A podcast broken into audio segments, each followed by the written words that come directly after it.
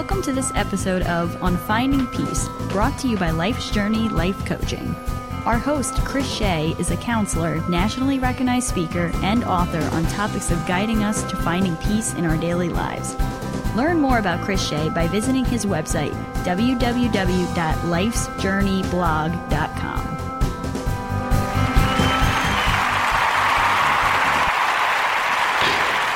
Well, welcome everyone to another episode of On Finding Peace. I'm your host, Chris Shea, and this is the podcast where we talk about practical tips that we all can do on a daily basis, which can lead us to finding our inner peace. I know that inner peace is possible.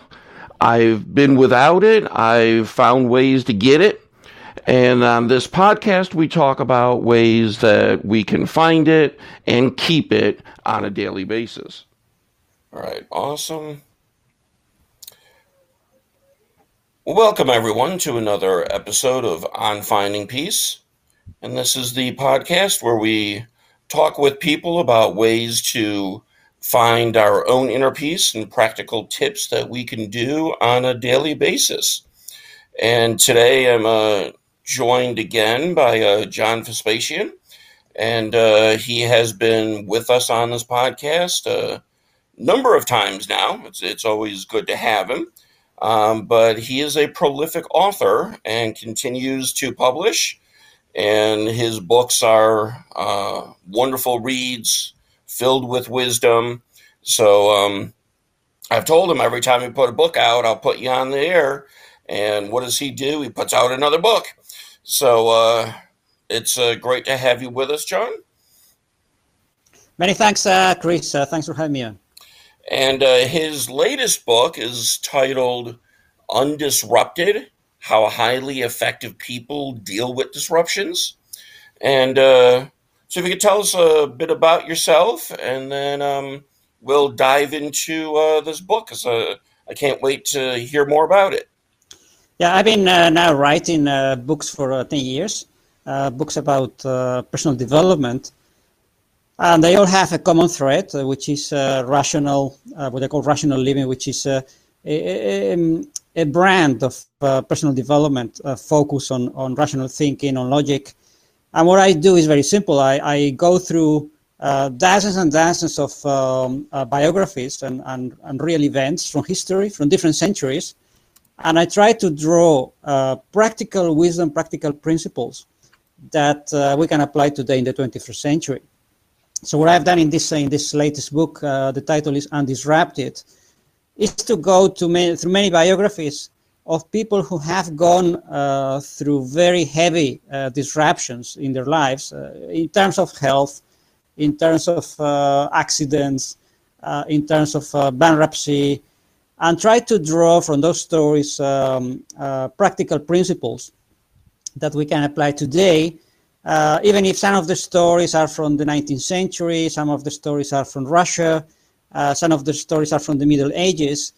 Uh, I have taken the stories that I think contain uh, practical uh, principles, uh, irrespective of the period. As we will go, we will go through the interview, we'll go through several stories, and you will see that uh, there is a lot to learn uh, from different centuries when people actually, uh, we tend to make all the time the same mistakes because they are ingrained in the human psychology. And it's very useful to try to learn uh, to improve ourselves, because when you're facing uh, uh, major disruptions in your life, it's very difficult uh, to stay calm and to make good decisions. And if we learn uh, from stories from different uh, people in the past, Uh, what they have done when they've been facing uh, very, very heavy, uh, severe problems, uh, we can find a way ourselves in our own lives. Well, and that's one of the things that really impresses me with your books. And uh, unfortunately, I haven't yet read this one, but it is on my list and I'm getting to it. But I re- what I really like is that you are taking the wisdom of the ages and helping us not to repeat history. And that's something that is very important for me, that, you know, we need to learn from the past because people have done what we're doing before. So why should we be repeating what they've already learned. Yeah, we, we tend to uh, repeat the same mistakes uh, because irrespective of the culture, and now we live in a, in a twenty-first century, we live in a period of uh, very strong national identity. Uh, people want to identify themselves with their national character. But as we will see, um, there is not much difference in human nature, whether you are in the U S or Europe, uh, whether you are in the twenty-first century or the, or the twelfth century. Uh, we tend to uh, think in patterns, and, and those are very, very uh, easy to identify. Let me just uh, start with a short story. Oh, definitely. Uh, I got the, the idea from the book uh, when I was reading a biography from the nineteenth century, from a very um, important uh, Russian industrialist. His name was Savva Mamontov. He's the Russian equivalent of uh, Andrew Carnegie, who was um, a, a railroad um, uh, and a steel uh, entrepreneur in, in the U S. And Mamontov did the, pretty much the same in Russia. Huh? He built uh, railroads, uh, different lines, and he became very wealthy. Within uh, ten years, uh, he built uh, some railroads in the, um, in the eastern part of Russia. Uh, we are talking about uh, eighteen ten, uh, so beginning of the, of the uh, nineteenth century. And he became wealthy. He had uh, two houses, one in Moscow, one in the south of Russia. Uh, he had uh, uh, several children. He was very much uh, high society personality, a celebrity. He was in the newspapers all the time. But what happened is that uh, he made um, uh, a few mistakes because he was faced with some disruptions. And the disruptions are the following. And Mamontov was at the top of his career. He was very self-confident, uh, very wealthy. And he got uh, the idea, as it's very common uh, with entrepreneurs, that he wanted to expand his business. So he thought, okay, I can now manage uh, very successfully uh, rail railways in different uh, areas of, of Russia. Why not uh, become a steel uh, manufacturer? So he started to get the idea he could do anything because he was very successful. And he started um, several um, uh, steel mills, copying uh, what was happening in the United States, because he thought that uh, he was talented enough to do anything. So he started this uh, steel manufacturing uh, because he wanted to uh, to make uh, rails for his railways. He wanted to make locomotives. He wanted to control the whole business uh, from beginning to end. And within a couple of years, he started to lose a huge amount of money uh, because there is a, a lot of differences between running a railroad, which is basically a service business, um, and actually producing steel. And he didn't have a clue how to do it. He thought he could learn very quickly. But uh, he very, very, um, uh, he made a lot of mistakes, and he started to lose a, a huge amount of money. And then he panicked. And this is what happened uh, even to the best uh, industrialist. And Mamontov was a very experienced uh, businessman. He panicked. And instead of, um, of letting his uh, companies, because he separated his uh, railroad companies from his steel companies, instead of letting the companies go bankrupt, he panicked. He started uh, to become uh, very uh, uncomfortable with the situation. And he uh, did a horrible thing, which is to take money from the railroad and to use the money to pay for the losses of the steel manufacturing. And if, if it was his own company, he could do whatever he wanted. But he had shareholders. He had uh, bondholders. And within uh, a few months, they got wind of what he was doing, and they sued him. And eventually, he was he was prosecuted uh, by fraud, uh, um, uh, charged with fraud. He was um, on on the newspapers for because the trial lasted almost one year, and uh, he was not sent to jail because um, uh, he was just trying to save his company. He didn't actually steal any money for himself, but he made some accounting irregularities. And uh, the the greatest uh, uh, Russian industrialist of the nineteenth century Uh, was bankrupt. He lost everything. They took everything away from him.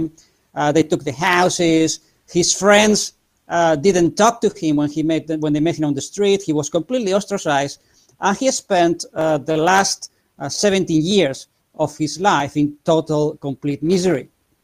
He lost everything, and he was um, uh, ostracized to a level Uh, which is difficult to imagine uh, today in the in the in the times of the internet and the social media.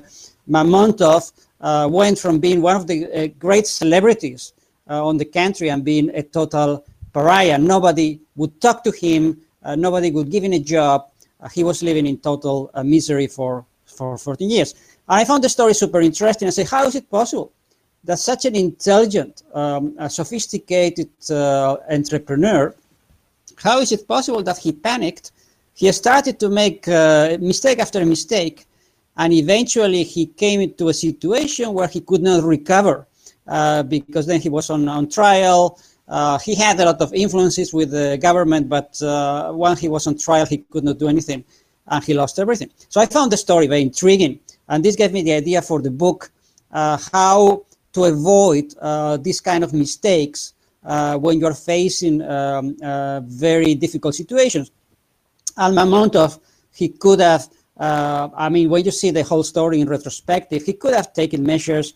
Uh, he could have um, uh, let his companies uh, go bankrupt. He could have done many things, but he made the typical mistakes that human beings uh, make uh, when we face uh, adversity, when we face disruption. So I went uh, to many through many stories in the book, uh, going one by one, drawing the, the principles, uh, coming up with uh, strategies to deal with disruption. And this is the, the whole purpose of the book, uh, to show uh, people how to adopt uh, measures, uh, how to react uh, appropriately uh, when you're facing these kind of situations.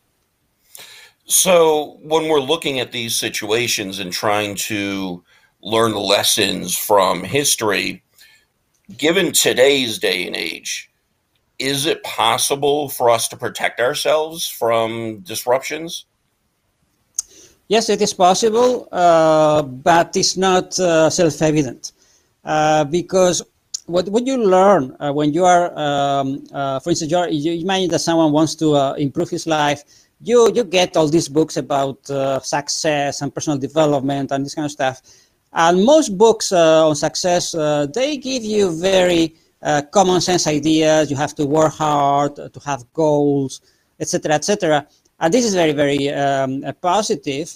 Uh, the problem is that they don't tell you uh, what to do Uh, when you make mistakes and when you have uh, uh, health problems and this kind of stuff, because then uh, people become very depressed and demotivated. So you have to think from the very beginning uh, how to protect yourself. And let me just give you some, some ideas from the books. Look, one of the principles that I found uh, systematically uh, in people who go through adversity and they come uh, on the other side and they come very healthy, and uh, they don't lose uh, more than is strictly necessary, is that uh, they know how to divide the risk. Uh, they know how to spread the risk. They know how to minimize uh, losses, because from the very beginning, they have uh, structured their lives, uh, their finances, their uh, even their, uh, their job responsibilities. They have uh, made um, arrangements uh, to build a structure which is very much diversified, and they don't put um, uh, all eggs in one basket, as they say uh, in the proverb. Uh, they do it systematically, and this is typically the case. Let me just give you some examples. Look, one of the um, uh, one of the stories I, I uh, present in the book uh, is the story of um, of uh, George Stephenson and his uh, his uh, son Robert Stephenson. And they were uh, very famous industrialists in the in the United Kingdom in the nineteenth century, and they had to deal in their careers with massive competition, massive disruptions, and they developed uh, different ways um, to deal with these uh, disruptions.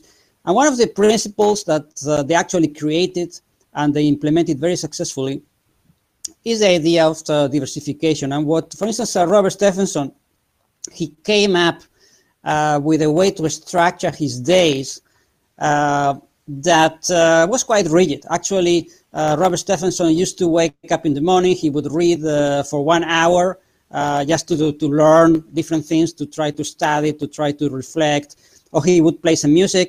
And then uh, he would structure his days um, in, in segments uh, quite rigidly, uh, whether there were meetings or they had, uh, when he was traveling, and then he would reserve Uh, every week a few hours uh, for emergencies. And when Stephenson faced um, uh, very heavy litigation because he made a few mistakes in his career, one of the big mistakes is that uh, at some point he created uh, one of his companies. Instead of creating a, a limited liability company, he created a partnership. He was very inexperienced at the beginning. And when the company went south and he started to lose money, he was uh, liable for the whole um, uh, debts of the company, and he didn't realize that. So Stephenson was uh, at the at the verge of uh, bankruptcy, but he kept uh, his calm, his serenity uh, during the whole period, uh, just because he had a very much uh, structured uh, day, and he went through his routines. Uh, when he had to deal with problems, he had these uh, these extra hours uh, planned in his calendar. But even during the very worst uh, crisis in his life, he went through his routines. He, he uh, followed this uh, strategy of uh, segmentation and diversification. And after two years, he managed to, uh, to reach an agreement uh, with the debtors of the company. And eventually, he, uh, they took over uh, the company from him, and he started from scratch. And uh, he never... Uh, went uh, into depression. He never uh, was uh, excessively stressed. And I think this strategy is one of the main principles I, I present in the book, that uh, if you want to be protected in times of adversity, you have to realize that uh, the human mind is very unstable. You have to put a structure in your life. You have to put some kind of uh, timetable, some kind of uh, activities, uh, some kind of um, of uh, diversification of, uh, of uh, task that allows you to keep moving forward even in periods of great adversity. Right, and I, I think that's something that we really need to learn, you know, from history, because it seems that in our modern times we try to avoid adversity at all costs instead of, uh, you know, seeing what we can learn from it, seeing how we can work through it. Uh, so I, I think that that's, um, uh, you know, quite important that way. Um, one of the things that I, I found is uh, interesting is that you tend to encourage the reader um, to embrace uh, disruption. Can you can you explain a, a bit more about why we would embrace disruption? Yes. Um... Uh, one of the main problems that uh, everybody is facing in life is that sometimes you're going to get stuck. Uh, you're going to get stuck in your career, in your finances, uh, sometimes in, in relationships. And the only way to get uh, unstuck and to start uh, going to a, to a higher level uh, is going to, to be some kind of disruption. This is inevitable. So well, I'm not saying in, the, in my book that uh, you should have a perfectly smooth life, because this is this is completely unrealistic. But uh, I think the, the, the strategy to embrace disruptions when you have no choice, when you have a life you don't like, when you have a job uh, you don't like, when you have uh, uh, insufficient income, uh, you have to do something. You cannot really just uh, go on day after day, because the situation will not uh, improve uh, itself. You have to embrace disruption. And I use uh, an example in the book. Um, A very famous man, uh, man from the nineteen sixties, which was uh, Albert Schweitzer, was a was a theologian, and a, and uh, he was teaching at the university in uh, Strasbourg in um, in France, and uh, he realized that uh, he was not happy. Uh, he was a very uh, experienced professor of theology, and he would have his um, his lessons every week in the university. And in the evenings, uh, what Schweitzer, Albert Schweitzer did was to play um, uh, uh, the organ. He played in the church, in the cathedral in uh, Strasbourg, and he played uh, Bach. He played music from the uh, seventeenth century. So he was a very passionate uh, musician. Uh, during the evenings, he was this, uh, this very um, uh, passionate musician, and during the day, he was this uh, very cool uh, intellectual professor. And he felt that uh, his life was incomplete. He didn't like it. So eventually he thought, uh, okay, what do I want to do? And the only way was to actually to go through major disruption, because he realized that uh, if he wanted to live the way he wanted to live, which was very much uh, in a Christian uh, philosophy, uh, he wanted uh, to help uh, poor people. And he decided, after a lot of reflection, uh, to go to Africa to become a, a, a doctor, a physician, and to start a hospital in Africa. And this, I mean, you can imagine his, his family, because this guy was a professor, he had a good income, he had a career, and he told his family, his parents, that uh, he was going to give up everything, and he was going to go through major disruption because he wasn't happy, and he wanted to do something else. So he quit his job at university after a, a spending uh, fifteen years uh, to get a PhD. He quit his job, he enrolled in university to become a, a physician. Uh, eventually, he married uh, a, a woman who wanted to go with him to Africa, and they went to Africa. They went to Africa, actually to West Africa, to uh, Gabon, and they started uh, a small hospital there. And after some years, um, uh, Schweitzer became very famous, and, and uh, but um, what he did, which is actually exceptional, uh, to reduce the risk, Uh, it's something that uh, I don't think that many people know the story, but I found it uh, amazing, because you can imagine this guy goes to Africa. He had uh, no backup because uh, he has uh, lost his job. He cannot go back to the university. And he goes to Africa and, and uh, with his wife. And he had, uh, of course, a clear idea that uh, it might be a mistake, because he didn't know what he was going to expect uh, there. He didn't know what he's going to survive. He didn't know Uh, how was he going to fund his hospital, because he didn't have a lot of money. Uh, he did something amazing, uh, which is to realize that uh, the only way for him uh, to make one hundred percent sure that he was going to go through the disruptions, and I'm, we are talking about e- very, very, very uh, severe disruptions. I mean, to quit your job, to go to Africa, Uh, to study uh, another uh, profession, to become a, a physician from scratch when the guy was already thirty-five.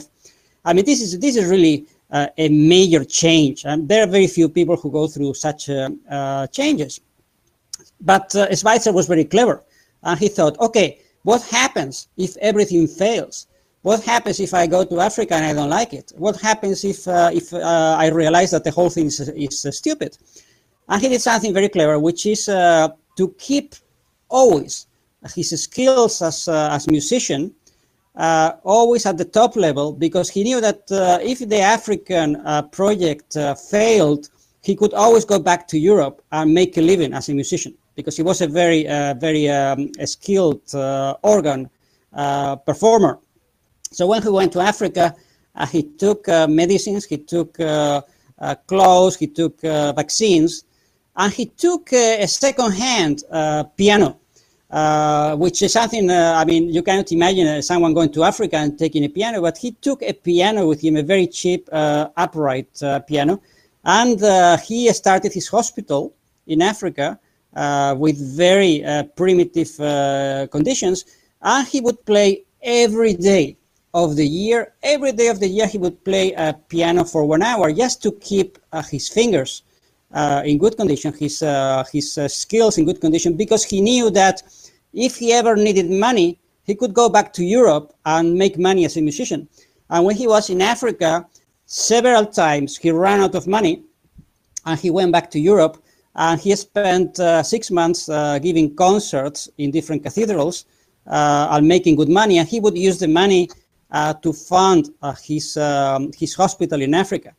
So the, the lesson from the story is fantastic, because you see people going uh, through major, major disruptions, but they kept uh, always uh, a, a safety um, uh, procedure. Uh, they kept always uh, a backup solution that uh, allowed uh, uh, uh, Schweitzer to go through the whole situation in a very calm uh, spirit. He didn't got stressed. When he got to Africa, he didn't get stressed when he got to Africa. Uh, he didn't despair uh, when he ran out of money, because he knew that he always, he could always rely on his skills as a musician. And this is a great um, practical lesson. Right? When you go through disruptions, uh, don't destroy your skills. If you know how to do something and you have spent uh, many years to develop your skills, even if you cannot uh, exploit uh, the skills uh, temporarily, keep them at a good level. Keep training, uh, keep uh, performing like Schweitzer did when he was in Africa, because sooner or later, if you go through a problem, you can always rely on your skills uh, to recover. Yeah, that's an awesome lesson. I, I really appreciate you sharing that story. And uh, I, I just can't imagine back in those days traveling with a piano. I don't care if it's an upright or not. I just can't imagine. Um, so in, in that story in, in particular, uh, to me, that really shows a way of thinking in, in very positive ways. So when we look at today's day and age, do you feel that positive thinking can help us to deal effectively with, you know, um, either disasters, disruptions, adversities, whatever might be happening in today's world? Uh, positive thinking can help uh, if you do it in the right way. Uh, let me explain this, because it's. Uh, I think that the idea of positive thinking today is very much abused, huh?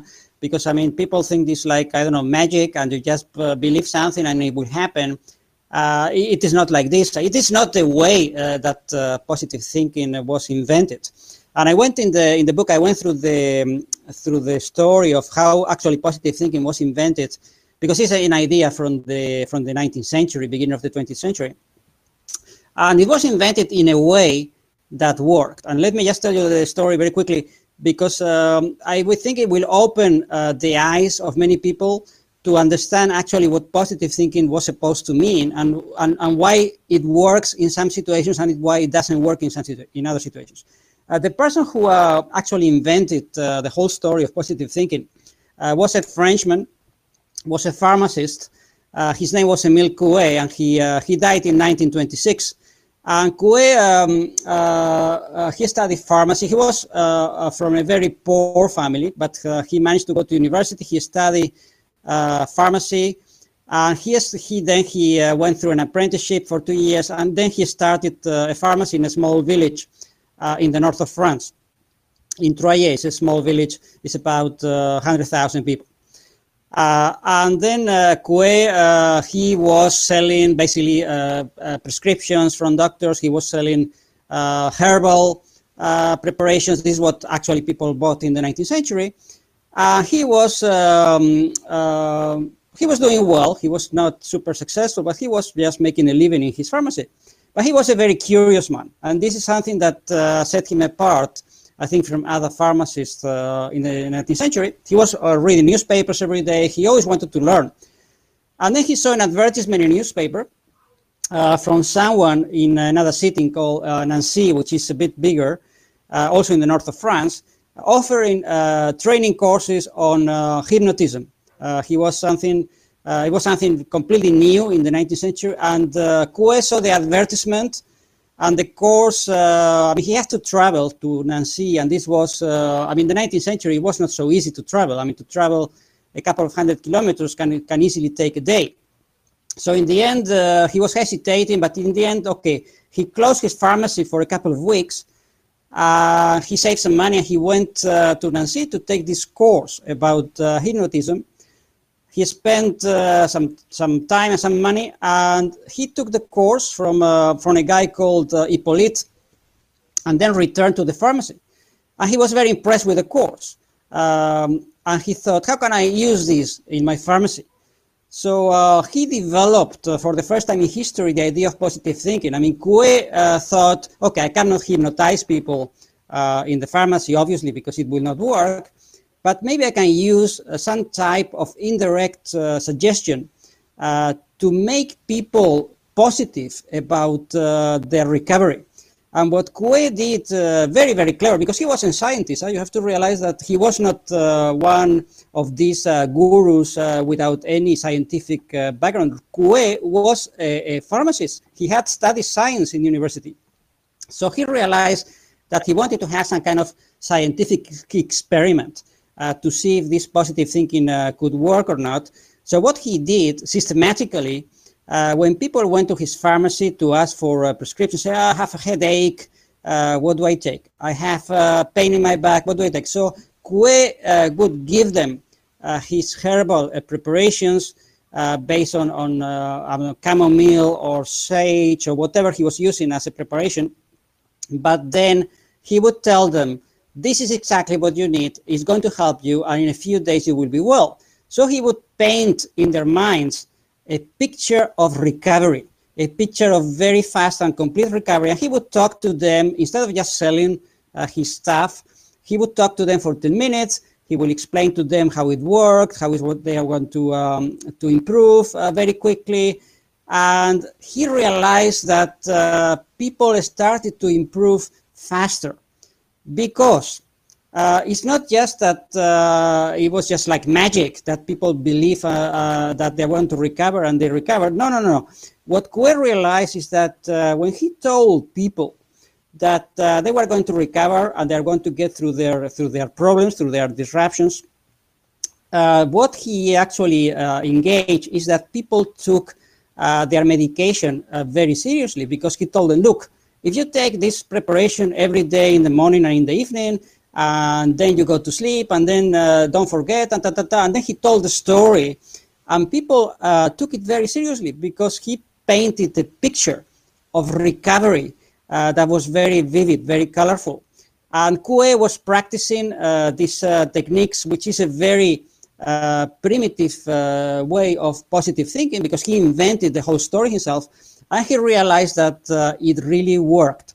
He made statistics, uh, and within a few years he became extremely wealthy, because people would go uh, to his pharmacy, even from one hundred kilometers away, because they, they heard that uh, this guy, this Émile Coué, was able to give you prescriptions that always worked. So in the end, he invented uh, positive thinking. He became very wealthy. He retired very early. And he spent uh, the last uh, fifteen years of his life uh, giving free advice to people about uh, positive thinking. But again, I come to the, to the principle, positive thinking is very useful if you put it together with the right type of action. And this is something that uh, nowadays in the twenty-first century people have forgotten. Positive thinking is not uh, believing nonsense. Positive thinking is about reinforcing uh, the right type of action. And uh, Coué invented the principle in the twentieth, in the nineteenth century. It still works today, but you have to put uh, thinking and action together. And and that's exactly the philosophy that you know I, I try to promote with everybody uh, today. Is you know it, it's takes action. We don't sit back and wait for something positive to happen, or or for anything to happen. You know, for that matter, if if we want to see change, then we need to take action and make that change happen. So I, I, I appreciate you sharing that one, because, you know, it, it's just so important and so many people miss that. Um, so where can people find your book so that uh, they can learn from the wisdom of the ages? Uh, it, it, it's very simple to find my books or to find uh, my stuff. If you just type on Google, Uh, John Vespasian, you will find the books. They are in Amazon, they are in the um, uh, Apple Store. Uh, they can be ordered uh, from different uh, uh, means. It's very easy. Just type John Vespasian on Google. You will find everything in one second. You will find also my blog. There is uh, there is also a free newsletter. Uh, John Vespasian, very, very easy to find. Awesome. Um, and I will, on the show notes, put a, a link to uh, um, your Amazon books, and I encourage people to take a look at all of your books. Uh, you know, again, it's, you know, on just various topics, but learning from the wisdom of, of the past. And uh, that's very important for us to do, so that, you know, we can live in our present time with the knowledge and the experience of, of those who've uh, gone before us. And, you know, that that's very important. So, again, the latest work from uh, John Vespasian is Undisrupted, How Highly Effective People Deal with Disruptions. And uh, once again, John, I really appreciate your time to come and be with us. And as I have said multiple times prior, when your next book comes out, I, I hope to hear from you. Many thanks, uh, Chris. I wish you a great weekend. Uh, we'll talk to you soon. All right, great.